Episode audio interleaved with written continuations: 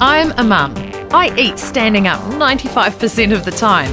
Slight exaggeration, but it does feel like that some days. You might work long hours at an office, a construction site, go to school, perhaps you're a student. You know, whatever you do, whoever you are, chances are you eat a few meals standing up too, and probably a few too many that couldn't exactly be categorized as highly nutritious. Well, I found myself today in the odd predicament of having the house to myself. And as I buttered my toast and threw a couple of poached eggs on, I grabbed a fork and stood there, egg white dripping yolk poised mid air, and I stopped. I put my fork down and I took a moment. A moment. I got a linen placemat and a linen napkin and a champagne glass of juice, and I did something really odd. I sat. I sat and ate. Okay, I, I confess I also Instagrammed the miraculous moment, purely to inspire others, of course. and I took my time.